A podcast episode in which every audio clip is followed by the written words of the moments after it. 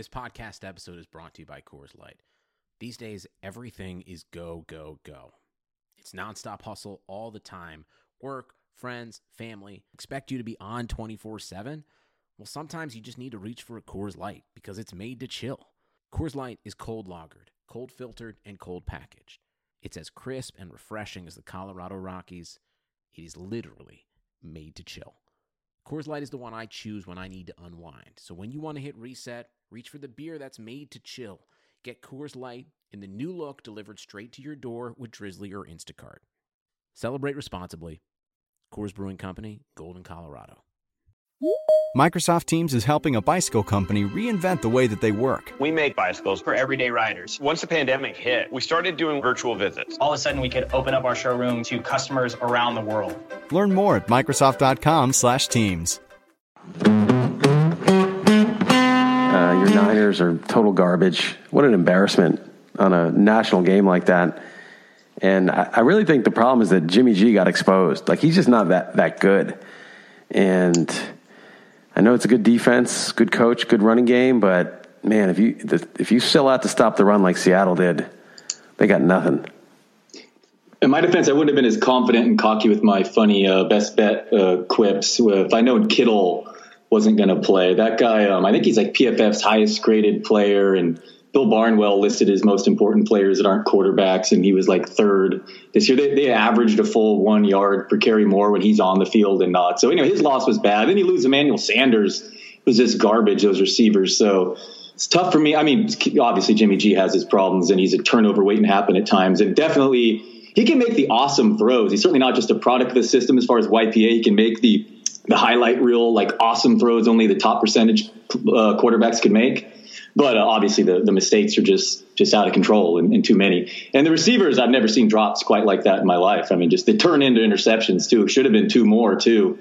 The worst, the worst I've, i can ever remember in recent memory. Certainly didn't help him out at all. But yeah, that was a uh, not not a great, uh, very lively. I mean, Levi Stadium is, it proves that the product on the field matters more than uh, the stadium or the location because it was live for once. But uh, yeah, that sucked. That, that sucked. What do we do? What do I we thought you were going to defend it more than that. I was just kind of trolling you, and you just uh, owned it completely. No, I mean he, he makes awesome, awesome throws, and and and McGlinchey and Staley were really bad. And It's one thing yeah, to be like, were. hey, they're getting these guys back. You know, that's one thing for it to me go. You know, let's talk about that as a positive. Well, it's positive if they're back and fully healthy. If they're just back and compromised, it might be a negative. And uh, even their their Justin Skule, the, the their backup was was was playing fine. So that was a problem. And and when under duress, obviously the guy was skittish, and it's a it's a some mistakes. But when he does hang in there, he does make some beautiful throws at times. So there were all kinds of problems there, though, and the supporting cast definitely deserved, in my opinion, uh, you know, plenty of the blame. And obviously, I expected the headlines to be Jimmy G, and you're kind of that lowest common denominator that would be, you know. yes, I, I, saw. I, no, it's funny. I saw Stephen A. Smith was the guy saying, you know, J- Jimmy Garoppolo is the one guy holding him back, and I'm like, of course, of course, that's the, his take of this. Right. And, and here we are with Chris Liss in our podcast. So this yes. is all. Stephen all and me. But that's, you know, that's honestly, I, I got my you, my, my, wife and kids are throwing up all weekend too. I thought I wasn't going to, uh, you know, make it to the game. I was going to be sick. I, I, miraculously haven't been yet. My wife is still throwing up today, an hour ago. Um, my nana died. Uh, after the Niner game, my grandpa was the reason I had these awesome tickets at the 50 yard line before at Candlestick, you know, before they priced everyone out completely in this Levi's. Uh, so it's been a, you know, not a, not a great here, a few days Wait, your, here. Your grandmother died? Yeah, my well, my nana. So my my, my husband's. Uh, I'm sorry, my my, my grand grandfather's. Something you want to share? Grandfather's longtime longtime wife, Nana. So my oh. you know basically my, my grandma, but um, not not by. Oh, blood. it's not your actual grandmother. It's your step yeah, grandmother. Ever since I was a yeah, ever since I was a, a baby, you know, a baby though. So right, basically and grandmother. How old was she? She's uh, 86. Okay. It was uh, not not not totally unexpected, and she was battling cancer, and um, still oh, very very sad. And now my going with it. So at first, my grandpa grandpa's ninety six years old now still. So so anyway, the, the and my my family's sick, and now the Niners, and you're trying to kick me down. Is all I'm saying here, Liss. Well, no, I see what your defense is. First, you accuse me of being lowest common denominator and, and comparing me to Stephen A. Smith. Then you play the grandmother cancer card on me. From and that, now I feel really bad. I'm sorry. I'm just telling you what's happening, man. I'm just yeah, telling you like it. You're really, you're really uh, making me feel bad for making fun of your team now. well, no, seriously though, I'm sorry your uh, grandmother passed away. That's obviously a big deal. So I'm sorry about that. Yeah, I appreciate it. It's uh, yeah, it's not not great. My like I said, my poor more poor grandpa now. It's gonna be it's gonna be tough. But um, uh, like I said, the fact they were connected to the Niners is something there too. But that was uh, I heard you talk on XM. You thought it was a garbage game, and it was super exciting. Obviously, uh, overtime at the very end. But uh, yeah, I can't argue with you there either. The sloppiness of the fumbles and the turnovers and whatnot. Yeah, it was it's kind of weird. Like everybody, when I said it's a garbage game, there are all these people like trolling, like, "Oh, you're the only one that thinks it's a garbage game." Like, have some enthusiasm, you know, have some enjoyment of the game. I don't know. Somehow like, oh, it's not okay for me to dissent that it was garbage. Like, it's not okay that I'm supposed to think it's good. But why was it good? It wasn't good. It was all turned on garbage. I mean, Niners are dominating 10 nothing. All of a sudden, the Seahawks, oh, fumble touchdown. Okay, it's a game again. And then the Niners got a fumble touchdown. It was 21 10. Now it's 21 17. Okay, oh, it's back a game again. And then uh, Kendrick Bourne just completely misses one that hits him right in the midst and it pops right into a Seattle defender and he runs it back like a long way just that's junk. That's junk. That's not good execution. That's just dumb luck. Dumb luck is part of the game, and it is what it is. The Seahawks won, but don't try to sell me that that was some sort of display of you know great play. And they're like, oh, Russell Wilson, what an amazing drive he made. Yeah, just because that guy missed the field goal, he got a chance to make the drive. Yeah, I was going to say backup, backup kicker kicking the ball in the tunnel. It landed in the tunnel. That's what. I, yeah, that that yeah, wasn't. Great. I mean, Clowney though was fun. I mean, Clown, that was awesome game to be at live, and Clowney was just a beast. So that's like that was that was pretty fun to watch. But I hear you. All this other stuff was just a lot of mistakes. Why, why do I have to? Why do I have to wave the flag for the NFL? What am I, the promoter of it? What am I, the marketing director of the NFL? They pay me the NFL to market such, their. Oh, what a great game it was! Everyone's so enthusiastic. I don't know, man. I wrote, I wrote a column about this about arbitrariness. You got to accept it. It is what it is. But don't sell me that it's not arbitrary. That's what makes me mad. That's what's annoying about like all the referee stuff and the Dean Blandinos of the world. Yeah, no, totally. I mean, such a such a shit show that the uh, coin toss they couldn't even. You know, people are saying that Geno Smith said didn't know if he said heads or tails, and talk about arbitrary. Uh, yeah, what about the Mostert? I don't know if you've seen the tweet, but one ref is it's a clear first down, and the other ref it's not, and that's the difference with them getting the first and that kick being shorter on them. The, you know, when are they just going to put chips and balls? I, I, really feel like we're watching black and white TV now, and in 10, 10 short years from now, we're going to look back and just find it hilarious with robot umps in baseball and and just chips and, in footballs is where they're just marking yeah, the balls. Normal. You know what? I think that's going to come with its own issues like I was thinking about that. I was like, yeah, it's ridiculous that they're measuring with this chain and it's, it's so anachronistic and it's so imprecise. But imagine like if the thing malfunctions. Like at least when you have a human make an error, a human makes a small error. They miss okay, then you just the backup call is humans. Their humans are right there still, right? I mean, I, I mean, what? That, that's then then, then it comes then, to our best humans case have to now. override the system. And, and then they're going to be like, well, I don't know. It said it was short. Like, I don't know. I can't really, it didn't look short you know, it's just going to be a, a disaster. There's going to be malfunctions with that stuff. Yeah, and there could be more like uh, who's in the fix, who's really in the fix. You know, who's right. operating. How easy is Mike to hack in there and Mike fix Postle it? might be a poker player. Mike Postle might have his, his guys feeding them info. Yeah, well, I, I think that's still going to going to happen. I think you're crazy because the, the, the alternative now is just an absolute joke. It's going to be well, no, mocked. I, I think the alternative. I wrote about this. I think the alternative. Well, first of all, the I know what the alternative is not. It's it's definitely not the fake yes. pass interference rule and Dean Blandino explaining to me yeah. that what I actually saw is incorrect and that it's all okay. For me, I, I, wrote about this because it is so arbitrary, like what happens in a game, so much of it. And you have to accept it. Otherwise, you can't function. You won't be able, you know, the woulda, coulda, shoulda will just drive you insane. You have to say, okay, this is how it is. This is how it resolved. And, you know, may have been, had some bounces here and there, but in the end, this team won, and that's it. We move on. But I can do that. I'm willing to, to do that. Like, deal, I'll do it. But in exchange, don't fucking tell me that it wasn't arbitrary. Don't try to tell me that the pass interference, you know, where the guy just absolutely crushes my guy, the guy I'm rooting for, two seconds before the ball arrives, is a bang bang play. And then when my guy, when, who I'm rooting for, is playing defense, barely touches the guy, and they're sort of hand fighting, and that's a flag. You know, don't justify it just say, hey, they call it how they see it as best they can, and it's not always correct, and we just accept it and move on. And I think that's mm-hmm. kind of how the NFL was in the 70s, 80s, and 90s. We just, there were mistakes, obviously, then, just as there are now, but we just moved on. That was that. We, you just had to accept it. It's not perfect, it's how it is. But now they're trying to act like, oh no, no, we're actually fixing this stuff. And it's making it worse. Not only are they getting it even more wrong and they're wasting our time and ruining the flow of the game, but they're insulting our intelligence and making it even more infuriating. If, when Dino Blandino tells me that this is why this is and that makes perfect sense, I'm, I'm about to like defenestrate. I'm like, why am I even watching this game? It's so stupid. Like, just accept that it was wrong. It's fine. There's a huge difference, you know, between just saying, you know what, there's some injustices, your team's got to overcome them. That's it. That's life. Versus, no, there were no injustices. This is exactly how it should be. What a great game that was on Monday night. What a great game. It resolved just how it should have. Everything was totally right. No, it was a shit game. It was totally junk. Come on. It may have been dramatic. It may have been close. It may have been exciting at the end, but it was junk. Why don't we just admit that and then we can enjoy the games?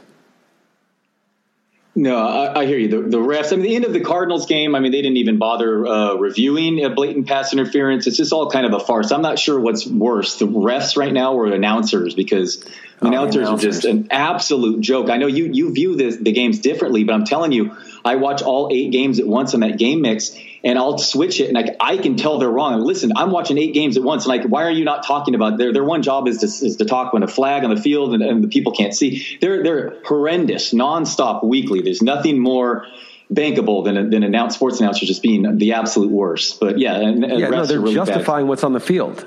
They they feel their job is to support the product, support the refs, support whatever the call is. So like Rondé Barber's always like, no, that's a good call because blah blah, and you're like, no, it's a shit call, and you're just saying it the way you think it was, even though we see the replay, you're already wrong, and we're watching it together, and you're just saying the same thing, even though the the video evidence says the opposite. But you're just sticking with what you're saying because a, it's what you said, and b, you're just justifying what the ref did because you feel somehow it's your job to suck up to the league, so you keep your job or something. You know, those guys should be like, no, that was a terrible call. And once in a while, like Romo or someone will do that. But man, it's bad. It's really bad. I, would say like eight out of 10 of them or whatever, however many there, I guess there's like 14 in a given week. 12 of them, 11 of them are terrible no, I'm really not trying to be a dick, but I'm just like curious some of their IQ tests when like they'll show a replay in front of their face and the, and their opinions will just be just so so drastically different than the evidence in front of them. I don't know. It's just they're it's wild to me. They're they're they're really really really frustrating at times. But um, how, uh, what what did we do against spread this week? Uh, it was not not two and not three. keeping going. Uh, two and we're, three. It was a couple rough ones. I, I fought Niners. A couple you liked. Uh, didn't. I like the go. Chiefs, and they totally. I mean, yeah. they could not have botched that uh, more. I mean, I, I, can't even get into it. Like they had two field goal attempts. The second one would have sent it to overtime and made it close to a 50-50 game. Well, not really. They were laying three and a half, right? So it would have been they would have still been dogs. But if they got the ball, they would have had a good chance to win. Just get the field goal in the air. I mean, they had two tries and they never really got the field goal up.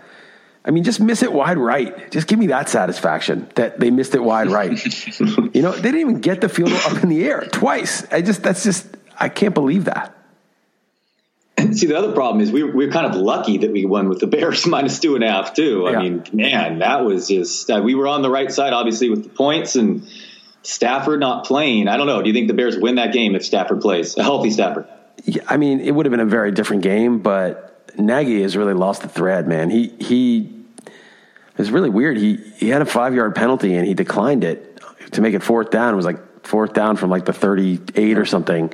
And with Prater. And then Prater drills a 54 yard field goal in a 3 nothing game where they can't move the ball. And I'm like, dude, you've got your defense against Jeff Driskel. Just set him back outside of field goal range and let him do third down again with third and, you know, 10 or whatever. And he just had a brain freeze and declined the penalty. I mean, he's just not functioning. And then they really, I think they just kind of didn't go on fourth and two, and then they punted, and the Lions had a final drive. But yeah, at least we won that one and we won the Cardinals one, which I thought was pretty solid. But no, it wasn't a great week. Yeah, thankfully Trubisky woke up in the second half, and that was just ugly, man. I'm, I'm off them this week. Those are two teams you want to buy, you know, get sell. I think we're different on that one, but I, I want no part of that Bears team moving forward. And it is in hindsight it's like, why do not hammer their under? I even wrote like, this is the most obvious regression, but like, and why don't I go bet on their under? They were by far the most like lucky, one of the luckiest teams in, in injuries, uh, like the close games. Defenses never repeat like this. They're playing a first place schedule. Their quarterback shaky. This was just so, so obvious how the Bears season's going. Yeah, but it's easy to see the obvious. I know, of course. There were a lot of obvious looking things that didn't turn out obvious. Correct, yeah. for sure. Um, B, B. Chris Liss Um, uh, we're still doing well. And did you lose like a, a, a crazy one, if I remember right, like Five within point. a or something? Oh man, that's I, wrote- I wrote that. about that too. Like, so I was up like 30. It's funny. Christian McCaffrey, I had the Packers minus five, so I was rooting for him not to get that touchdown. But I think he got it. They just couldn't see it. And then I was, but I was, and I was up like 30 or something against Dalvin Cook. And Dalvin Cook got 31. And now I'm wishing they counted that McCaffrey touchdown. Oh. uh, at the very I think I went. Eight, I think I went eight zero and one against the spread on the Sunday on the day games, and that and that until that one turned it over to yeah, and then I lost the night games, all the prime time. So that I was totally. He got in right, man. That was frustrating. I thought he got in, but they. I understand why they didn't overturn it. They, they it's just totally blocked. I mean, that, that's when I was thinking the chip in the ball. I mean, it's so ridiculous that just randomly there's a player in front of the camera, so we can't get this right. But you know, I, I was and I was complaining. I was like, yeah, it's unlucky, and I was I, was going to pick up Tannehill instead of Carr, but I just didn't do it at the last second. But my opponent had Daniel Jones on his bench, and he started golf. So it's sort of hmm. like all the bitching that I'm doing. I mean, he easily should have just crushed me. And, and to me, that was obvious to start Daniel Jones against the Jets over golf on the road in Pittsburgh. That's not even a close call. So, I should have Honestly, crushed, I, want to pivot to that. I want to, that's that sucks a close one, but you're still in first. I'm in second. That's a I, I like. We'll, we'll keep following that one. That's a good one. Um, you uh, the Giants. What's your state, man? What, what's it? Because I feel like everyone's so down on them. It's like well, they lost to the Jets, but my kind of takeaway coming out of that was like Gettleman. I mean, I like. I know Daniel Jones has all these fumbles, but man, he looks legit to me. And Slayton in the fifth round, I'd be kind of encouraged. Or is that crazy? No, I'm encouraged too. I, he has one problem, and it's a very bizarre problem, which is like the opposite of almost every other quarterback. Is people like, oh, it's really great how he hung in the pocket. He hangs in the pocket too long. He just doesn't believe in the existence of the defense. So he's dropping back to throw, and he's looking, and his focus is downfield the whole time. And I'm like, dude, get rid of it. The rush is coming. But it's not because he's got happy feet. He's very calm. And then all of a sudden, like the rush comes and knocks the ball out of his hand because he's not even paying attention to it. It's not like he has bad pocket awareness, like he's not sure where anyone is. He's just not even looking at it. And in some ways, that's a great quality, right? You want your guy just focusing on his plays and not, fe- you know, fearing getting hit. But he does it to such a fault that he's going to get hurt. He's going to fumble a lot. It's not ball security. Any quarterback who's ignoring the defense is going to get the ball knocked out of his hand. And then he's eventually going to get hurt because he takes a lot of hits. Uh, so he's kind of a badass, but first of all, Shurmur's not doing any favors. They're not checking it down to Saquon or Gallman, or whoever's in there. They never check it down. It's like give him a check down option. Like he's just everything's down the field. They're not making anything easy. He makes great throws. He's super accurate. He's athletic, courage in the pocket. He just he just has to realize, dude. After like two and a half seconds, you got to move. You got to tuck it. You got to start getting ready for to, you know to feel some pressure.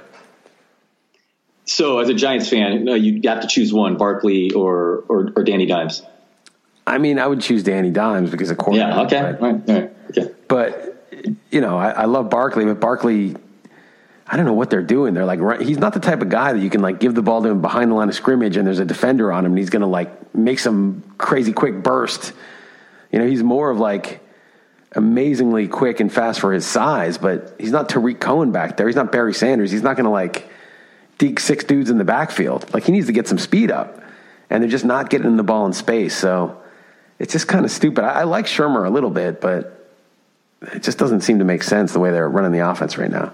Yeah, that's pretty insane. His futility, Barkley's. I mean, obviously he's not fully healthy, but but yeah, I mean, no no Evan Engram, no Shepard, uh, Barkley doing that. Uh, I don't know. I'd, I'd be encouraged. Is my takeaway. Then I saw some negative. It's like lost to the lowly Jets or whatever. But it's like whatever. It's like as long as you hit Yeah, with Daniel. Jones. I mean, that's all that matters. Let alone this possible monster in the fifth round receiver. I mean, that's it seems to me I'd be kind of encouraged long term. Yeah, I mean But, Engram's um, a flat tire, I think, and then like yeah. And Sucks. Shepard's got the concussions now, so those guys are probably I don't know how much of a future those guys really have with the team. So it's Barkley, Danny Danny Jones, and and as you said, Darius Slayton, and then they just they have to get they have to improve the offensive line though. It's been a, a huge bust, and they've invested a lot in it. So That was pretty sick when Jamal Adams just took the ball. I mean, that was a pretty. Well, pretty well, it's also ridiculous because Dan, Danny Dimes is not paying attention to the rush. Yeah. You know, he's just like, Right. all right, there's a guy. Right. Um, I um, yeah, the uh, that's all. But the uh, yeah, no, anyway, I, I thought it'd be fairly fairly en- encouraging uh, to take away. But the uh, the um, want to get to these week's games? Uh, I, one more thing before we do that.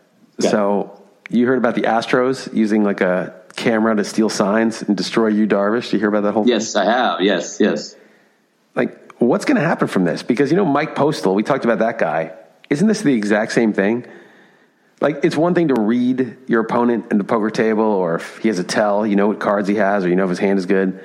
That's like stealing signs from second base. You know, if you sort of notice a pattern in the catcher, but you use technology to steal them, cameras. I mean, that's like Mike Postal, right? Isn't that the exact same thing?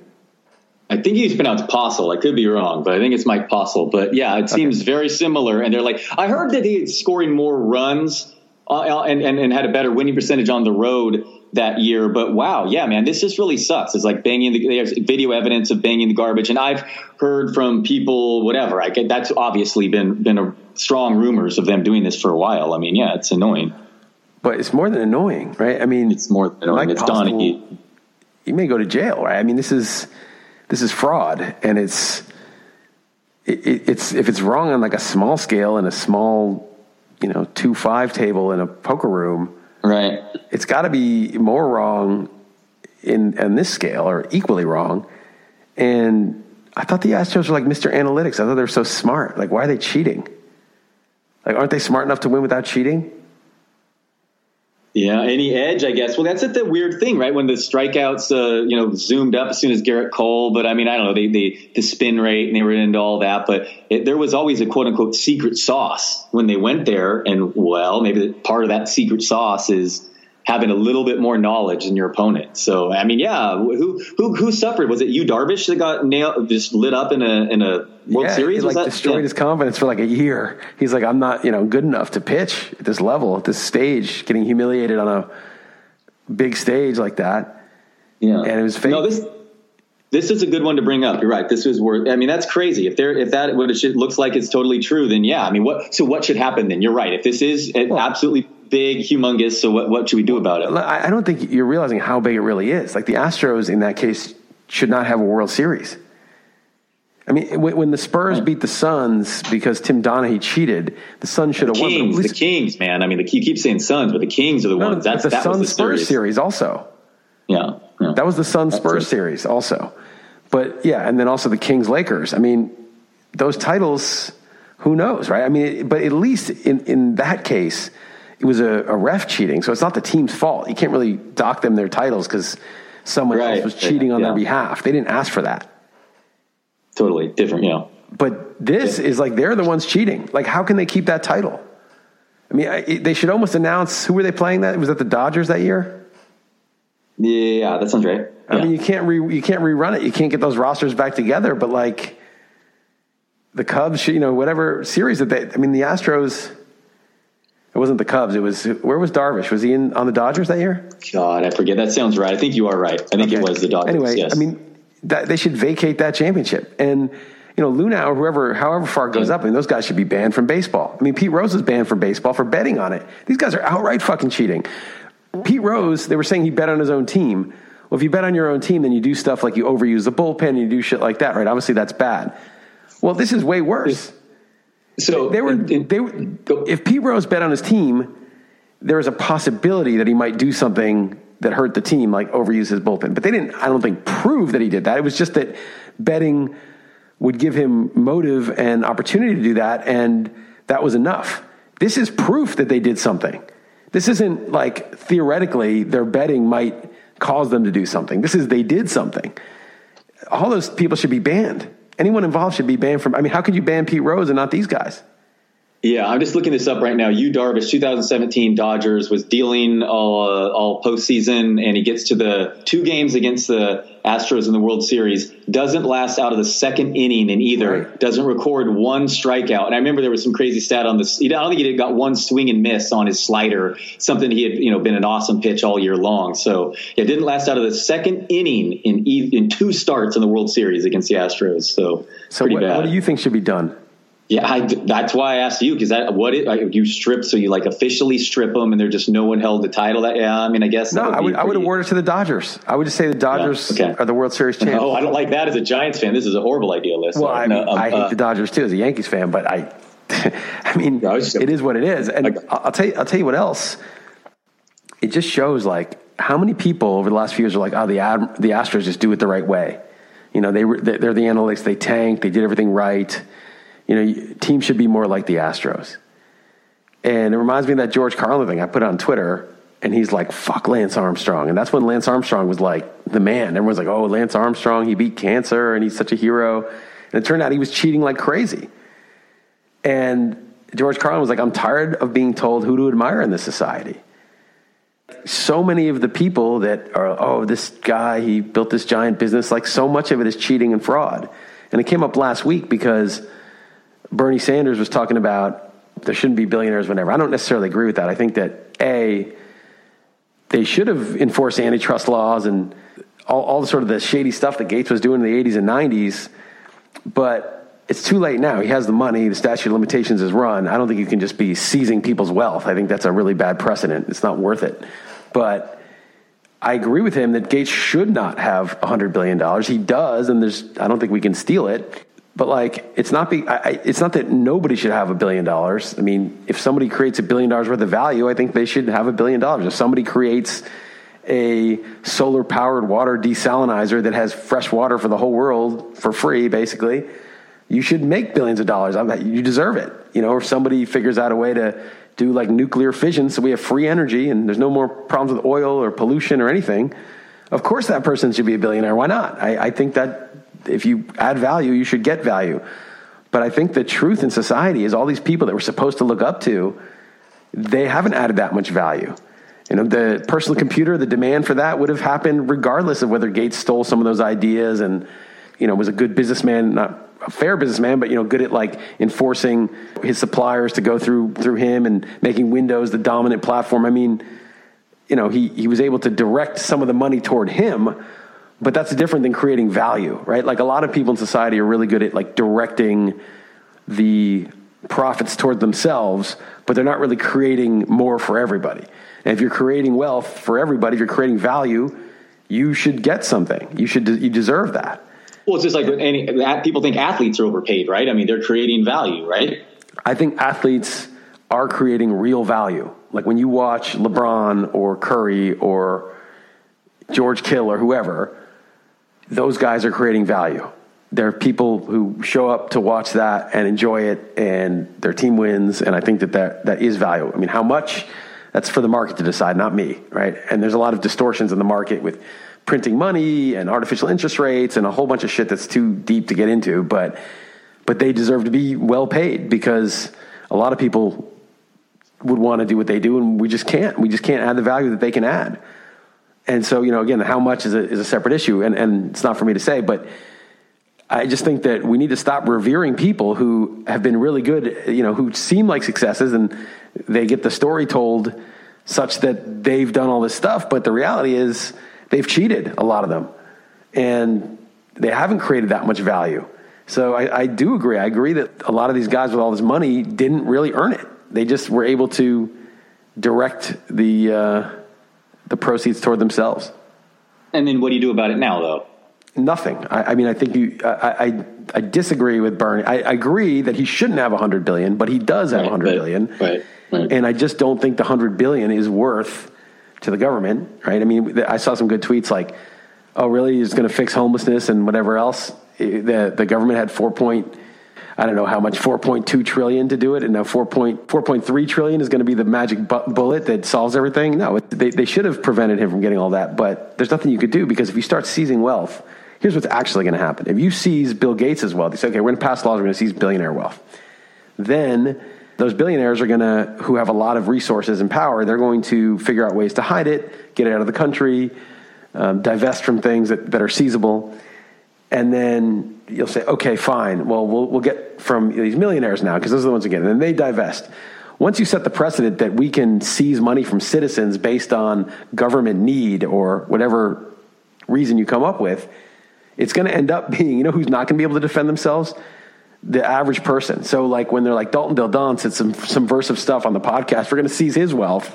You know, once you allow this the wealth seizure mechanism to the government um, without any real justification, except you know this is good or this is too much, very dangerous. So I don't I don't think we should be going down that road. We already have property taxes, we already have income taxes, but in terms of just flat wealth tax, This is a really, in my opinion, dangerous thing. And, and of course, the governments are not good stewards of wealth typically. Yes, Bill Gates should not have that much money. There's a lot of cheating going on in this crony capitalism that's not actually capitalism. But then again, the government is also very poor steward of that money. I saw my guy Haralabob uh, was commenting on this, and he basically said uh, his belief is once you reach the minimum requirements, you know, wealth and happiness are not really connected. Uh, what, what are your thoughts on happiness with, with and, and, wealth? Yeah, I, I think security. I mean, there's never perfect security, right? Because you can get sick, you could lose everything, you, something could happen. So you never have perfect security. So I think like a lot of times people want more and more to just make sure that I'm totally set no matter what. But yeah, I think after a certain point where you're reasonably comfortable, it probably isn't. I mean, there's studies done that say that like after a certain amount of money, and it's yeah. not even that much. It's like in the U.S. like a hundred grand a year or something like that. Is happiness doesn't really go up beyond that. It goes down right. if you're like really struggling, if you can't make ends meet. But if you get to a certain point of you know reasonable comfort, I don't think it. I don't think the studies show that it changes much. Right. But I, right. I want to get to. Yeah, I, but I don't think that's a reason not to let people earn money. I mean, I, I, I think. No, no, of course, of course, of course. I'm sorry. Kind of a just, language. Sorry, I, money's a language. it's a communication of value. If, if you do something that I value, if you're doing something that I value, I'll pay you for it because it's important sure. to me. It's worth it, and so I'm communicating that, and I'm sending you a message like, keep doing this. Like I like this, and and or if I'm not going to pay it for it because I think what you're doing is crap, then I'm also communicating, and it gives you information like, oh this isn't really useful. Maybe I'll think of something else. And if you if you just stop allowing people to make money, um, you're going to really distort the, the, the language of value, right? I mean, we we don't want to give somebody money who does something that we don't need. You know, it's like the guy who's washing your window at the gas station that you don't want. right. You're like, yeah. dude, you're not offering value. Like, I feel yeah. bad if you want to give the guy money, you can or not, but he's not offering value. It's a that's a distortion, right? Uh, if someone's offering value you're like, all right, well, I need this. I'm going to go get it. And that's, that's sort of like a, a human language, you know, is, is a, money enables people to communicate in a way that's incredibly effective that without it, you, you really cannot have this exchange. You can really not understand what it is that people want and what it is that you know people find their purpose sometimes by oh this is I'm, I'm adding value to society and I actually think that and I read this in this book um, it's a really good book, and it's, it's obviously true, but it, it's, it's called The Courage to Be Disliked. And he says one of the requirements for a human being is to contribute. Everybody wants to contribute. If you're not contributing, then you're not going to be a happy human being. And how do you know you're contributing? Well, one of the ways you know is people say, Oh, that's valuable to me. I want some of that. And the language that we often use is money. People think money is right. like some dirty thing, like, Oh, that's, don't reduce it to a money thing. But actually, if someone pays for your podcast or someone, you know, buys your record or your album, that's profound. That's like, yeah, yeah. I, I, value this. Yeah. And you're like, okay, great. I feel good. I'm contributing. Somebody values what I'm doing. That is, it's like you, it, it, that's, I just don't think humans can thrive without a sense of, of communication of that. Oh yeah, and you want to be productive too. No, totally. I agree with everything you were saying there. I was just curious, while on the subject, your thoughts of the connection uh, between happiness and wealth. But yeah, no, that makes a ton of sense. And, and look, you, you're free to give away your wealth if you want. I'm not saying that we should rely on rich people to give it away because they don't seem to give away that much of it, or they do it like in some tax deductible, like or some megalomaniacal way, like Gates, on the meddling that he's doing. But like, you definitely can, and, and maybe more people would if if you know, I don't know. I, am not that hopeful that people just to give away the money, but they definitely could. All right, you ready to get these games ready in week yeah. 11, man? The season flies by. I'm sure we say that every year, but it does yeah. go by quickly. Um, Thursday night, we had to uh, staff picks. Everyone had a, a, pretty good week, right? For the most part? Except me. I was six and six. Yeah, okay. So, uh, yeah, I've had a good, but by far the best three week stretch for me in, in, in, in probably years, ever. Yeah. But, um, so, uh, all right. Pittsburgh minus three at Cleveland on Thursday night football. Sorry, uh, Pittsburgh plus three. Yeah, I, you know, it's funny is I thought it was two and a half earlier, and it's like almost three across the board. And I, I like Cleveland at two and a half, and I thought it was three, and I was like, I can't give the full three. Can't do it with Cleveland. So I'm on Pittsburgh, and it turns out it's a unanimous pick. Yeah, I don't love it either, but that would definitely be the difference maker. Two and a half, or that would have would have would have factored in probably as well. I don't know. Are the Steelers good? Just with definitely limitations at quarterback, but their defense might be really good, and uh, the whole Cleveland situation is kind of a mess. But I don't I don't love this one. Um, next, uh, Cowboys minus four and a half at Detroit against the Lions. Stafford playing or not, we don't know, right? We don't really know. I don't. It doesn't look great. He's got a broken back. The Lions are kind of out Yeah. of it. I- I'm laying the wood here. I think this will go up to about seven if he's out. And Dallas, they suck, but I think they're good as a bully against a bad team. Yeah, you know, I have a couple road favorites I don't love this week. I don't feel as confident this week, but uh, I'm with you here. Uh, I think Dallas bounces back. Uh, I picked them as well. Another one, Saints minus five and a half at Tampa. I'm expecting a bounce back, and I, I took the road favorite. Usually, you know, it might be the sucker play. Tampa Bay, you know, muck it up, division game. What do you think, Liss? I took this. I made this line exactly five and a half, so it's kind of a coin flip. But I took the Saints. I like to, when in doubt, I like to bet on the team that disappointed last week. So, given them was 50-50, I took the Saints. Yeah, kind of the same thing here. Uh, buying low or selling higher. Uh, Carolina at home, five and a half favorites against the Falcons. I, I laid the points. Yeah, me too. I, I think you know maybe Atlanta's defense is suddenly better with Dan Quinn not calling defensive plays, but I need more than one game to believe that. And I think McCaffrey and those guys are going to go nuts. Yeah, I think they're going to go nuts too. Um, your Colts ended my Survivor final Survivor entry, second strike. That was not fun after watching the Saints lose a ton of people. It was a pretty big money fee. Uh, that was uh, annoying, but um, I guess I could have went Bears or something. Uh, Jacksonville plus three at the Colts. Well, you know, they the Colts would have only lost one game this year. Vinatieri was just good. I mean, he missed an extra point in that game, and they were in field goal range to tie it, and that wasn't an option down four. So they he lost that one. It was 50-50. They would have only tied it if he made it. But um, Oh, he's- he I- I wrote- the, yeah. The week No, before against it in Pittsburgh, my- he just lost yeah. that game outright. It was a win. It was forty something yard field goal. And then in week one, they went to overtime against the Chargers. He missed two field goals and an extra point. So he's been killing them. That's really hurt. I, I'm taking Indy. I made it four with Brissett. Now Foles may be an upgrade, but do we have any real reason to think Foles is an upgrade over Minshew? No, we don't. You're right. No, that Vinny Vinatieri might have cost. It's not a stretch to say he might have cost the Colts three three games this year. And you're right. I, don't, I have no idea what Foles is, and, uh, and yeah, I expect the Colts to bounce back. Who, uh, who whomever is quarterback there. So I reluctantly laid the points there as well.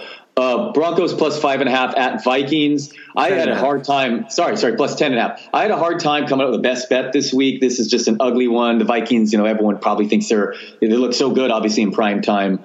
But uh, I don't know. I think the Broncos can keep this close, so I took the ten and a half. I made this exactly 10 and a half, so I had a choice. Yeah. Uh, I took Denver. I think Denver's okay. I mean, the Brandon Allen on the road in Minnesota seems tough, but I give me the team coming off a bye. Were they off on, a bye? They had a bye, Yeah. and like Minnesota's the hot team, and yet it's only a 10 and a half. I kind of kind of like Denver. I mean, I don't love this game, but I, I would take Denver. I mean, for whatever it's worth, but the last time Minnesota looked, you know, big double digit favorite at home, it took a, a Case Keenum injury for that game to be close. But um, I don't know. I've been underrating the Vikings all year. Maybe they are one of the three best teams in football, and they just kill them. But I really did not love any any any bets this week. Jets plus one at at Redskins. I took the Redskins. I, I needed one and a half. It's actually just moved back up to one and a half. So I'm a genius. See, I knew exactly the difference. So literally, I took Washington because they were only laying one instead of one and a half. But that is such a marginal thing. Who the hell knows? I mean, how can you have a strong feeling about this game? Yeah, totally. We're different on one actually here. So I, I took the Jets, and it was mainly just the Dwayne Haskins factor, but exactly who the hell knows. Uh, Bills minus six at Dolphins. This was one of the quick ones. I considered this for a best bet. Uh, that seems like a lot of points for a Dolphins team that's solid enough. So definitely like Miami here.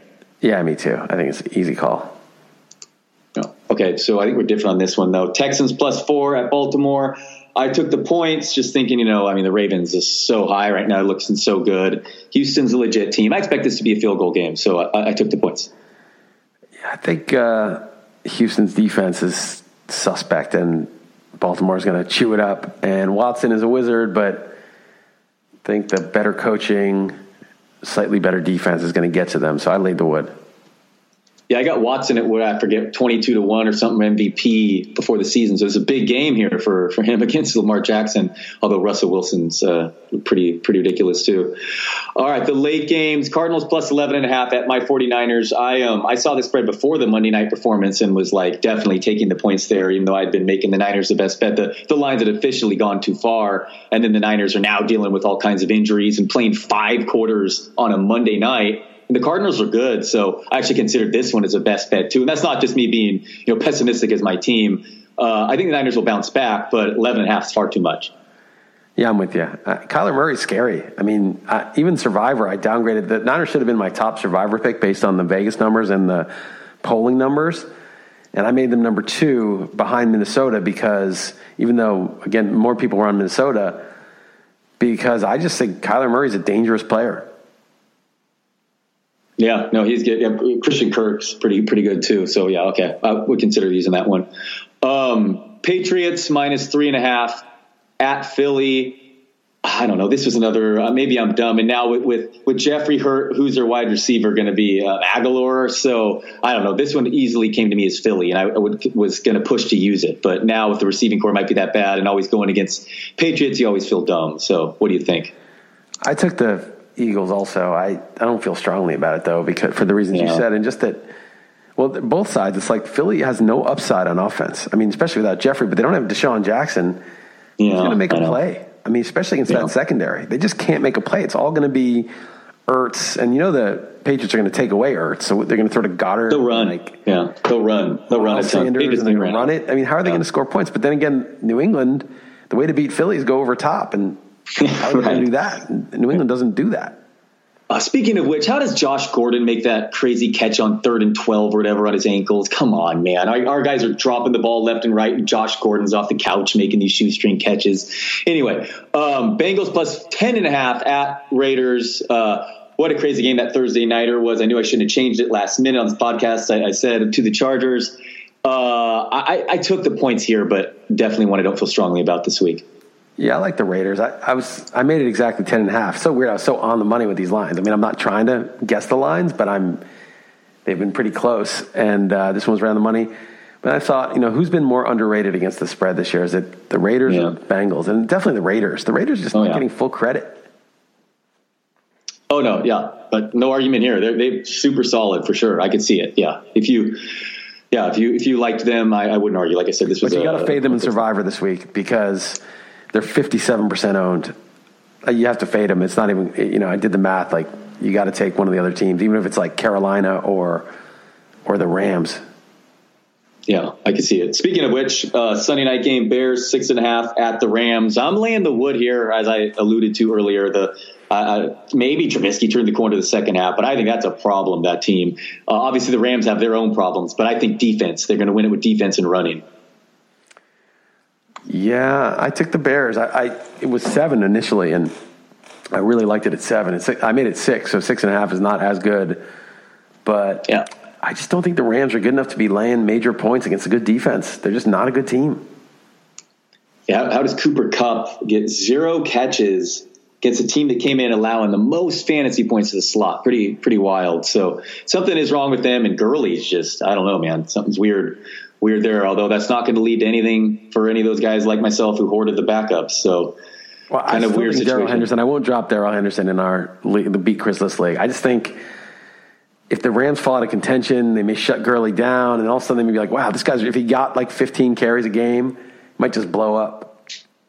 Isn't it? I will say, as a, an NFC West guy, the the Seahawks, uh, their tenure lasted a lot longer than I expected. Just well done, man. Just constantly, what a trade. Just looking back at that Clowney trade, just recently, so annoying. And even that uh, the Quandre, Quandre Diggs trade, or whatever he's playing well. Uh, the Rams' ten years dominant might be short lived. Like, are they really solved? And are they already locked into these crazy contracts? No, they're and done. Jared Goff's a total. Like, really? Like that's what I'm saying. You're already saying they're done. I mean, that's pretty wild. If you the Rams, whatever, nine months ago, it looked like the Seahawks were completely on the decline, and the Rams are going to be the next dominant force of the right. conference for the next half decade. Well, here's the interesting thing, right? So Russell Wilson's on the Seahawks. Yeah, that is very Rams. Sean McVay. Sean yeah. McVay yeah. looks like oh, Chip Kelly now. He had like a good idea it worked for a while. It got solved. He didn't adapt very much. So what if he can memorize the phone book? You know, who cares? he's got to adapt. He's got to readapt, and he has people like myself were clicking his name on Twitter polls over Bill Belichick. You know, as the as the more valuable property moving forward. Yeah, well, that's that's like people saying Jonathan Broxton was better than Mariano Rivera that year. He like went crazy, or you know, it's like. Yeah, it's one thing to do it for a year or two. It's another thing to, to do it year after year. And like Russell Wilson is that guy. You know, Russell Wilson is the Belichick level guy for the Seahawks. And Pete Carroll's a good coach. He's not as good as Belichick, but he's a good coach. Some of these guys I'm starting to respect, like even Ron Rivera. Like they make dumb decisions, but the Panthers are like pretty competitive most seasons. You know, no matter whether it's Kyle Allen or whoever, they're competitive. And you know, Mike Tomlin, like they were one and four or whatever, and they lost their quarterback. Oh, yeah. five and four. Impressive. These guys know how to coach. They're not necessarily that fourth down shit that they do. You're like, what are you doing?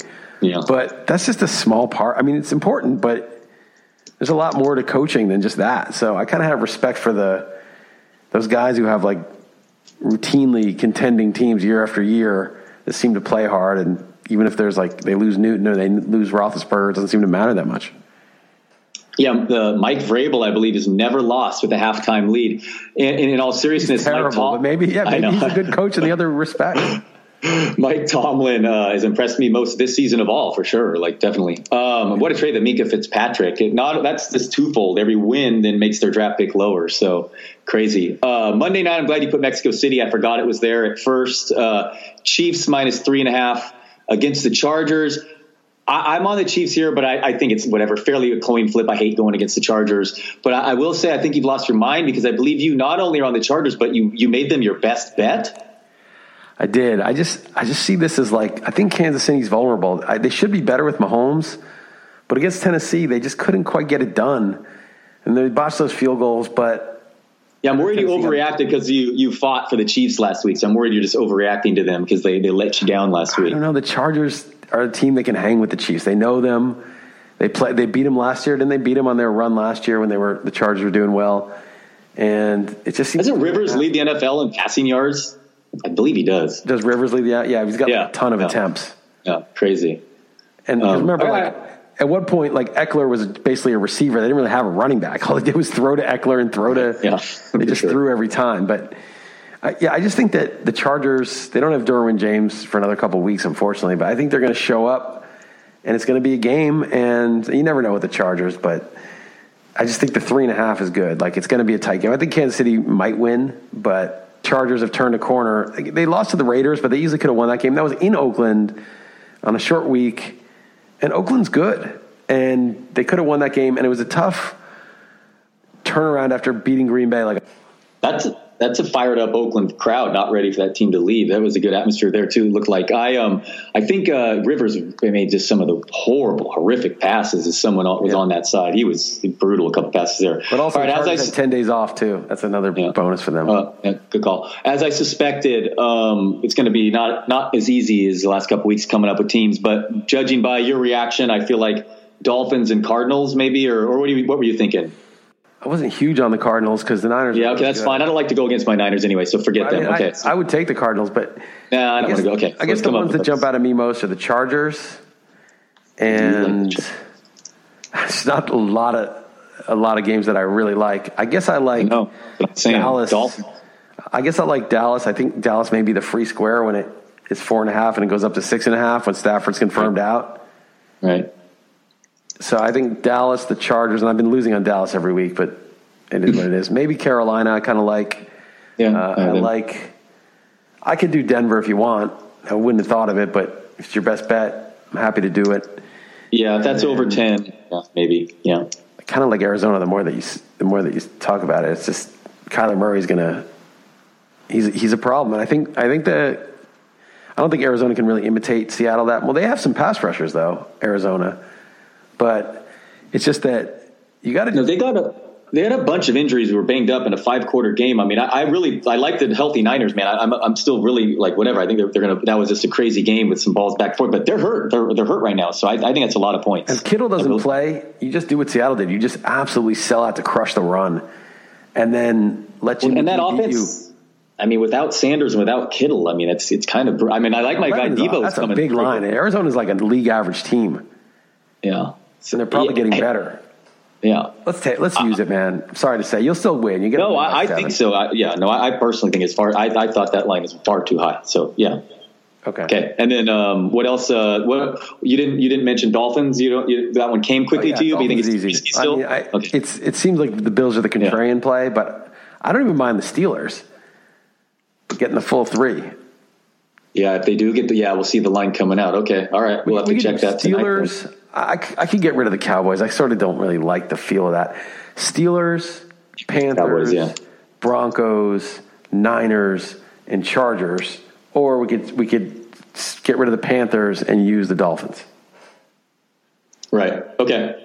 All right. You said Niners, you meant Cardinals. So all right, cool. We'll look at those lines. Yeah, we'll, we'll compare those lines. We have six teams written down, so we'll uh, we'll look at those when they come out this afternoon. And if it's a Thursday game, we'll get in before. Actually, you know, I looked at it. I'm pretty sure I have until uh, until noon Thursday, so we can talk on the XM show. Okay. So either way, Finalize either on the show. It's a good good plan. Um, all right. Uh, what else? Um, anything political? Do you have any? Do you have any opinions on this? The whole political ads and free speech and Jack Dorsey and all that. I'm sure you have to have some opinion of this. I mean, I, I agree with oddly Mark Zuckerberg in that they shouldn't be policing any of this shit because it's you know Facebook's the public square now. I mean, I deleted Facebook, but you know it's it basically just that it's not oh well it's a private company they need to police their no it's a public square and it's up to people to decide what's true and what's not. And if you make certain you know that you're just going to have factions like saying oh like what they're saying is not true and, and it's crazy because like I really think like this you know the whole election interference thing is really going to backfire and they're going to find out that the FBI and CIA colluded to prevent Trump. But if you talk to um, Clinton supporters, you talk to just generic Democrats that have been reading the New York Times and watching M- MSNBC, they're going to be like, "You're out of your mind. That's just rem- totally false." And so, if they're in charge, if people like that are in charge of what's true, they're going to delete what I think is true. And there's people who are think that you know what they think. It just I just don't think humans are equipped to say with certainty what's true. They're, it's going to just end up being like whoever has power is going to suppress dissenting views, and so of course you can't suppress that. I mean, why are they? Why is the New York Times even asking for suppression? I know why they are because you know they want to sort of they want to control. They want to control the, the old legacy media wants to control the message, and they can't on social media. So they, they want to suppress. They want social media to suppress the other message, and it's frankly just like pathetic. Yeah. All makes sense. Um, anything else in your mind, Liss, this week? Uh, not really, probably, but no, I think we covered enough. It'll be a right. good uh, a good edit for me in this podcast, and I need to get. Yeah, I wasn't. I didn't want to bring up Nick Chubb and argue with you about him. I was not in the mood. So because I heard you talking on the XM show, and you just had my blood boiling earlier. So we can just uh, we can I'll talk just say one thing. I, I you, you literally like yeah yes we'll probably reignite this, but I just that draws, you know, our producer at XM, you have to submit like clips, XM clips for the FSGA awards. So he sent, he's like, I just said, just pick them out because I always think we should win, but we we haven't won since like 2010, like the first year or whatever the first year we did it. So I was like, I don't care, you just pick whatever you want, just you know. And I thought, and he sent me the clips that he picked, and I listened to them, and I thought they were good, but one of them was me in the preseason saying the exact same thing I'm saying now. And I didn't know that I had said that in the preseason. I'm just, I was just sort of saying, well, obviously he was coming back, but I was actually saying that before the fact, it turns out. Gotcha, gotcha. Right. Yeah. But I know. But it's just that odd that you, you you're under the impression that that Kareem Hunt hurt Nick Chubb this last week. Correct. Well, he, he did a little bit. I mean, you know, he's, he, because I, I, I, again, I hesitate to bring this up. I even had a conversation with my wife, and I said, you know, I'm, I'm really after listening to Liss this morning, you know, I really am rethinking everything because man, I take all this your stuff you say serious, health wise, political. You know, even I was thinking recently, you know, I'm like after looking into um, Warren and you know how much money spends on war, I was thinking it's like you know what, Liss is probably right.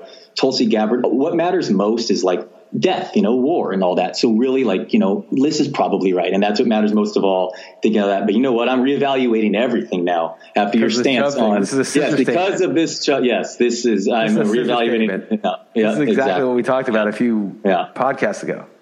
Yeah. So I mean, the, I mean, the guy got. I mean, Nick Chubb got the sixth highest snap percentage among all running backs this week. I mean, it's seven higher than his well, normal. His normal yeah, rate higher than his normal rate. Yeah, but they were on the field he, at the same time, so you can't count those snaps. Like, okay, let's say Chubb and Hunter on the field at the same time, and the ball is a pass to, to Hunt. Is that oh well? He got a high snap percentage. Great. He ran more routes, far more routes uh, on 61% of the dropbacks, far more than the last two weeks. He saw the four targets. 113 of his 116 yards came when Kareem Hunt was also on the field as Nick Chubb. So if anything, I think it helped him. He lined up in the slot a lot. Uh, Mike Clay. So you're, you're happy this, about this? You think it's a good, positive Mike, development Mike, for Chubb? That's not what we're arguing. The argument is what happened week week ten, and and, and I just give up if the argument then is that he, that, that it was a detriment. I just no, give up if that's we're if not that's arguing what happened week ten. If that is that's, that, well, you think that's, that's what we're arguing is what happened week ten? That's what that's what I've I've heard people say is that is that Kareem Hunt's presence hurt Nick Chubb. No, we're we're saying Kareem Hunt's presence is a problem for Nick Chubb going forward. Whether or not it actually hurt him, he Chubb could have scored two or three touchdowns last week had he uh, been able to get in the end zone, but that wasn't affected by Hunt, obviously. And had he scored a couple touchdowns, that people would be saying, "Yeah, it's fine." You know, it, Chubb is doing just fine. But I don't think that it's just about what happened week ten. It's that you had this guy who was the clear bell cow only game in town back. Dontrell Hilliard was the other guy. And then, especially after Duke Johnson got traded. And then now there is a very legitimate, very talented back sharing snaps and carries with him. I mean, they get on the field at the same time, but there's only one ball. And I just don't see how anyone in the right mind could say, oh, that doesn't matter. It's just as good as before Hunt came back. So Mike Clay has a stat called uh, uh, opportunity adjusted fantasy points. This means quote unquote expected fantasy points. And um, the Week 10 leaderboard, the number one player in all of fantasy was Nick Chubb. The very week he shared the field with Kareem Hunt. Okay, so I just think it's weird to dunk on me and uh, and claim that that was the right thing. Is you know when when Chubb has been literally the fourth best fantasy running back in a point per game basis so far this year. When the Browns had the lowest so range far this year because Hunt right, and, and there. one week. I'm just saying it's a weird thing to claim victory. That's all I'm saying. I'm not it's claiming victory. Really, I'm, I'm not claiming victory. I, we, we don't really know. Hunt can get hurt tomorrow and it can be fine. But what I'm trying to say is that had you had Hunt been okay, so let, let me ask you this. Let's put it this way. Let's say Hunt were there week one. He weren't. Let's say his suspension were overturned. You would not have taken Chubb at four. I mean, obviously, Hunt's presence is a negative. I mean, I don't know what, how that's even debatable. How could that would you have lowered? Would you have lowered Barkley in your rankings if Kareem Hunt was coming back on the Giants in Week Ten? Hell yes! If, if they signed a guy that cost them a hit PR wise, who was a talented player, and they took the hit uh, because this guy on the team, yeah, of course I would have. Right. So how low though? Out of the out of the top ten, and I would have even more. I would have I would have downgraded him even more if Barkley's weakness was pass catching, and because Hunt's a really good pass catcher. Because then all of a sudden that the whole thing about Chubb moving up the board was like when Duke Johnson was gone, it's like, holy shit, this guy's got it all. You know, it was like this this guy's got the whole thing to himself. And now he doesn't. It's it doesn't mean he's not still valuable. I mean, Derrick Henry's really valuable, but Chubb is more like Derrick Henry. It's not a bad thing to be.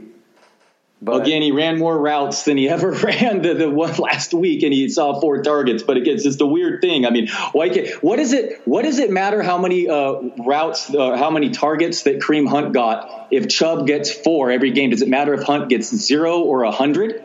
Like it doesn't matter. Okay, with let the, me, with let me ask targets. you this: It's so weird. Do you think weird. if Chubb were to get four targets a game the rest of the season, then I would and twenty carries like he got? Then I would say Kareem Hunt's presence does not matter. Okay. Mm. But are you willing to bet that Chubb does not lose targets with Hunt on the team? That No, Kareem Hunt might absolutely hurt Nick Chubb moving forward, and I have no Yeah. problem also admitting when I'm wrong. I'm wrong all the time. You brought up Duke Johnson. I love him. This, and just in this case, I'm just saying the evidence that we have has not hurt him yet so far, and a lot of the that's narrative. but nobody's arguing that. That's like a straw man. I'm not saying. I'm not No, saying. that's oh, exactly. You just literally said you dunked on me in the XM. I was said that because you you, you said that. You or Jeff said that. No, I mean, that's well, what Jeff, Jeff said it's always fun to dunk on Dalton Del Don. But I was just trying to say, look, Kareem Hunt is a factor. I wasn't saying he. I think we're getting a nuanced point here, but I wasn't saying he hurt Kareem. Uh, he hurt Nick Chubb this game. I said clearly. Kareem Hunt isn't just some backup who's a non-factor coming back. He's clearly a major part of the offense, and that is bad news for Chubb. It may not have been bad news in Week Ten, but Right. I mean, it, here's the best case scenario: not how many carries or catches Chubb had. The, the, even if Chubb only had one target last week and 20 carries or 16 carries and one target and no goal line carries because the Browns weren't good, but Kareem Hunt got zero targets and five snaps, I would say, okay, maybe I was wrong. Maybe Hunt's not important. Maybe that, that wasn't something that should have been considered. But given the size of the role that Hunt Given that I don't see how anyone who given that drafted Chubb fourth overall can't say, oh shit, this is a timeshare. I wouldn't have drafted this guy this early if I knew he'd be in a timeshare for half the season. That to me is because he's obvious. labeled because he's labeled running back as well. Okay, because again, I mean, he lined up in the slot or out wide on 14 of his 38 snaps. Kareem Hunt. So I'm Right. Well, I, Again- the best case scenario for you is that it becomes Ekeler Gordon and that Chubb is Gordon and Hunt is Ekeler. I'm also bringing this up just because Hilliard was so involved too. It was, it's been frustrating all year. Like, believe me, like it's a Chubb owner. Like it's it's, it's a it's a horrendous situation. They couldn't score from the three yard line eight straight plays. I mean, it's a joke. And they played Pittsburgh, I think, two of the next three games. So Chubb's going to be extremely frustrating probably down the stretch. So uh, I'm sure that Hunt Well, very well may affect but- him moving but forward. let's look at Hilliard. argue- I guess. Let's look at Hilliard. Hilliard's season high in targets was four. Oh yeah, it was never like this. No, no, for sure. I'm just Hunt saying they're using, nine they're using targets. Hunt as like a they're using him like as like a, I'm saying a, a, like basically a wide receiver, and it affected Chubb through one game of 60 minutes of, of evidence. Zero, in fact, it helped his yards per carry in a big, big way. That's That- fine. That's all I'm saying. I'll concede Okay. that if, if the if it plays out like it did last week, Chubb will be fine. Well, of course he'll play uh, concede then because there's a there's no objective argument the other way. But oh but yes, I- and I but don't I think, think- it's I- necessarily going to. But I think you okay, need to all right. concede that not knowing what Kareem Hunt's usage was going to be before last week, you should be alarmed that his usage was significant immediately before he probably even knows the whole offense. It was significant. He's going to be around. me. he, he's this is a better way of. This is a better way of framing this, but I know you hate this weekly rankings and stuff. But man, okay, like I'm not moving Nick Chubb one like a half an inch lower on my rankings. I didn't last week, and I'm not this week. So like, I wish I'd ask you, and I wish you could compare running backs right now and look at the running back landscape and tell me I'll, like I'll where you would Jeff's rank. rankings. Jeff ranks him every week. I could look at it. Okay, so like, I mean, that. I guess that's what I'm saying. Like, obviously, I'd rather Hunt not be there, but like his his ECR in fantasy pros right now is is a running back seven, and you're trying to claim like, and it's a horrible matchup. Like, I, all right, Yeah, anyway. Jeff has him at eight. I, I, he has Connor at eleven. I'd rather have Connor than Chubb this week because Connor's going to catch passes. all right, all right, okay, Who would you rather have, Connor or Chubb this week? uh, Chubb. All right. I mean, I, he's got Connor's banged up. That's the only issue. But like, if Connor plays, obviously it's a no bet if Connor doesn't play, or if he doesn't play at least three quarters, let's say. But let's bet twenty bucks PPR points Connor versus Chubb this week. Okay, all right. All right, I'll do that. And All to right. just illustrate, Connor was a perfectly good early second round pick, late first, early second. You know, that's Oh, where he Chubb should have going- gone. That's that's my thesis. I, I'm not saying that Chubb's Okay. not good. I think Chubb's really good. I think he's a good. I think he's a better runner. Okay, but again, though, where you have banked the fourth most valuable points per game running back from now week 11 now. You have that banked in you, though. You understand that, right? And this is, again, a Yeah, but- horrible Brown situation. This is, cannot believe that Mayfield's touchdown in, in INT Yeah. ratio. It's insane. But I mean, again, you're, you're, you're banking the stats that Hunt didn't exist. I mean, you're, you're banking the stats where this problem. and we knew exist. that Hunt, there was a 0% chance Hunt was going to return before week 10. We knew that. That yeah, was sure. right. So you're, you, let's let's bank the stats. You know, let's see what the stats are weeks nine through seventeen in total, and, then we'll see. You know, we'll see I'm- how. yeah, I'm saying, like, see how it Connor in the fantasy issues, like, playoffs. we'll see what the timeshare oh, is Okay. like. You know, we'll see if Hunt maybe gets right. some goal line carries once in a while. You know, I mean, right, and we'll see if Connor what can return and all, play all I'm saying is, if, if I own Chubb, I am very alarmed that the Hunt thing could have been nothing. I think most people said, "Well, Chubb's going to be so good, you know, Hunt's not going to have a huge role." And it's funny because the clip, I was like, "Oh, you know, maybe if the I actually thought the Browns would be good, I'd be like, you know, maybe they're going to ease off uh, Chubb's workload, you know, save him for the playoffs. Who knows?" But it was a, a legitimate open question before last week whether Hunt was going to be heavily involved. It is no longer that question is, I think, resolved. Do you not agree? Well, I think Hunt will be heavily involved. No, that is resolved. Hunt will be. And I think, involved. and, and you cannot. I mean, I just don't see how you can argue that that's not to his detriment.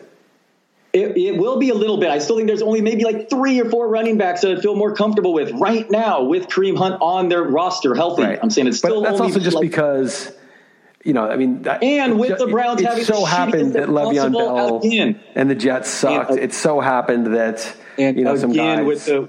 But that was my argument. If you read my card, that's what I said. But uh, McCaffrey obviously did not have any. But all those guys had question marks. I mean, this is not like shocking that Barkley. no, it's not shocking that, that the. Jets I mean, would not produce a. Wow, a- Kamara got banged up. No way, you're kidding me. Wow, I no, mean, this is like Kamara. I mean, uh, Chubb easily could have gotten banged up too. You can't like, claim Alvin Kamara. I mean, that's like.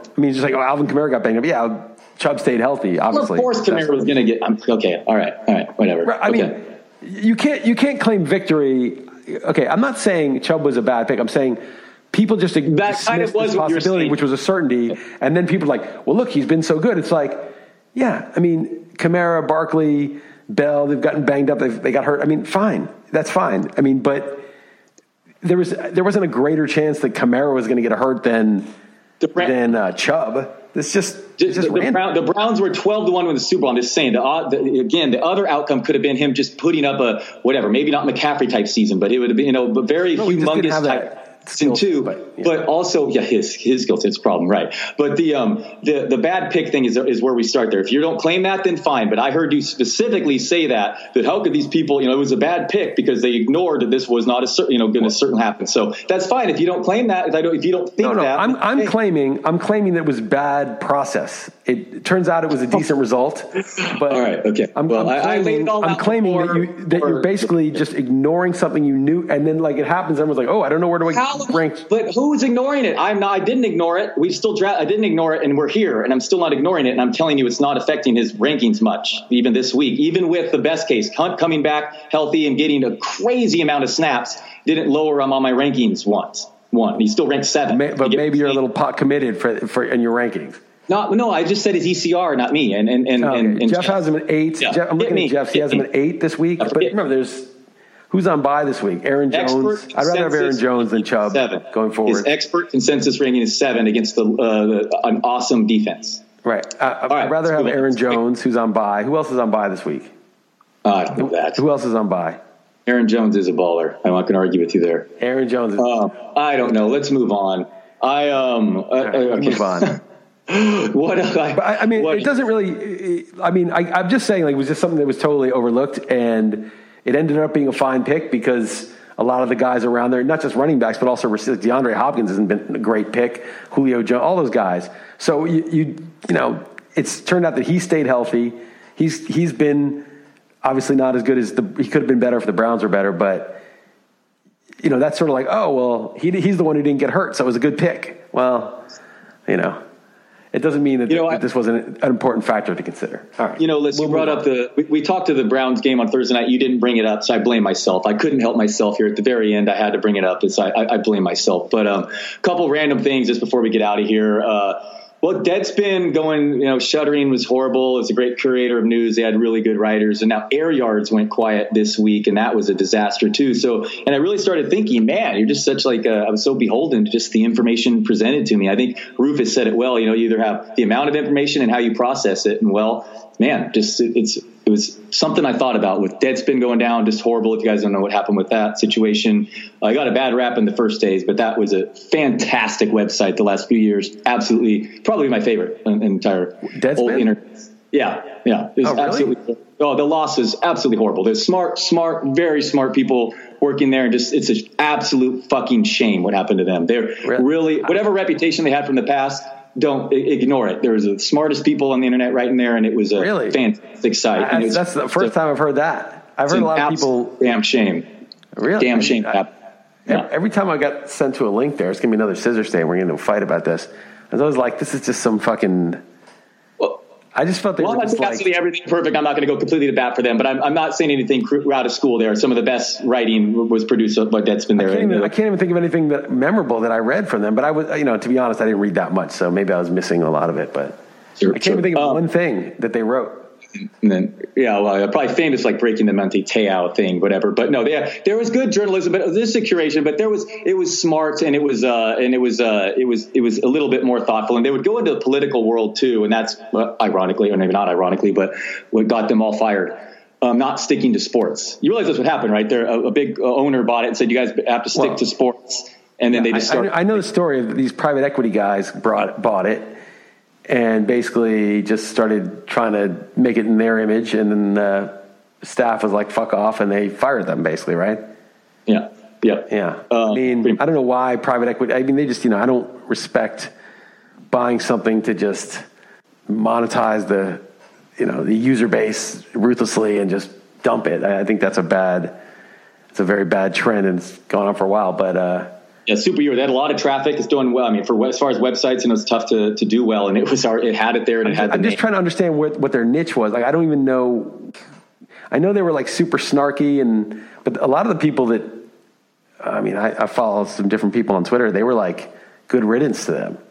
So I, I, Those I don't. people don't know what they're they're thinking of the old the old regime if they're thinking if they're, thinking of that because they had this a bad reputation from from way a long time ago for other stuff. But uh, those are all super super. what super. were they smart. writing that was so informative and interesting? I don't know. I just I just don't because I, read one or two things. It was just in that vein of the stuff you're supposed to say, like in you know in, with the rules of today's No, society. they would, say, they would, seemed they like would typically say what's not to say, but you're, I don't know. You're talking about a website that produces, you know, whatever, thirty plus things every every Yeah, day. I probably read came five. I probably read five things in five years. So I'm I'm not the Yeah. best.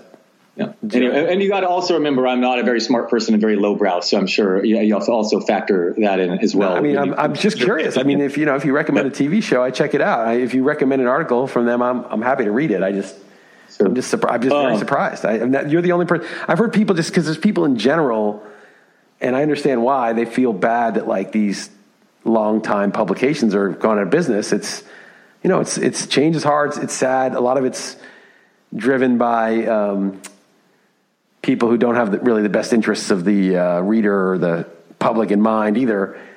And so I understand that, but I, I never, I haven't really heard anyone like defend their journalism. My life is much much worse with, without Deadspin. It's very very it's very sad to see go. And tell anyone anyone one- anyone agrees with me, I should you should t- tweet Liss. By the way, how funny was uh, I I can't believe I didn't even bring this up. Our Nick Chubb conversation. Uh, independently, actually, two other people t- texted me saying that uh, you know I was totally right about uh, the, the Nick Chubb argument we had, and then uh, there was actual one person took my side. I don't know on uh, Twitter, and then someone else took your side, and it resulted in someone getting called a, a troll and getting Yes, blocked. yes, So and they got blocked. I can't believe we That didn't was even. awesome. how did we not even it bring was that truly, part it's up? truly a scissor statement. This is a scissor statement. This really, those people can't talk anymore. They're like, uh, they were like, fuck off. They couldn't deal.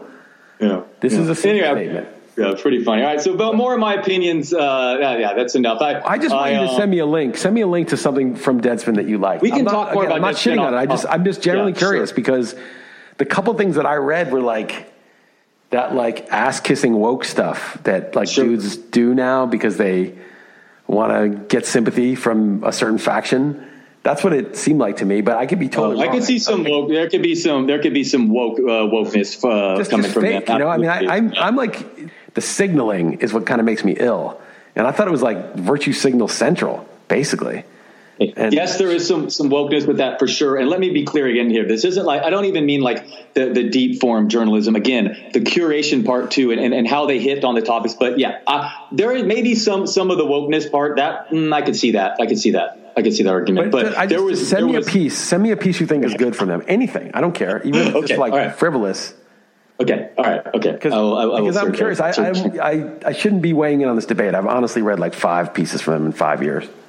Okay. And my other point I was making is the air yards guy that his stats thing went completely. Uh, uh, some NFL I guess didn't want it. There's a whole other story there where the NFL didn't want. That's a weird thing too, and some other people are trying to bring it back up. But uh, just thought of that. That just you know just like that, a couple things that I would check daily in my life very frequently, and Well, then I'll just tell you another suddenly suddenly Another- gone. Another thing's gone, just so you know. The RotoWire blog. Oh yes, yes. Okay, I was going to ask that off air Liss because I didn't. Yep, that's on my note. Yes, RotoWire blog I cannot find on there the last couple days too. So is that gone too? It's all archived, like all the stuff, and I, I got to figure out where it is. Did I finish number two, still ahead of Jeff, uh, the most uh, all-time uh, writer behind you? Jeff might have passed you. I don't know. I, got- I, I you know, it just yesterday they shut blog. it down, but it Oh, wasn't any yeah. like big thing. I mean, it- Pete was just like, I was mostly doing all the using of it. Nobody else was blog on it, and our guys built a way better admin area. Like for all the article posting system is so much more convenient. Like it used to be, the blog was kind of easier, so I would just throw stuff Uh, on there. So the, the like ease and utility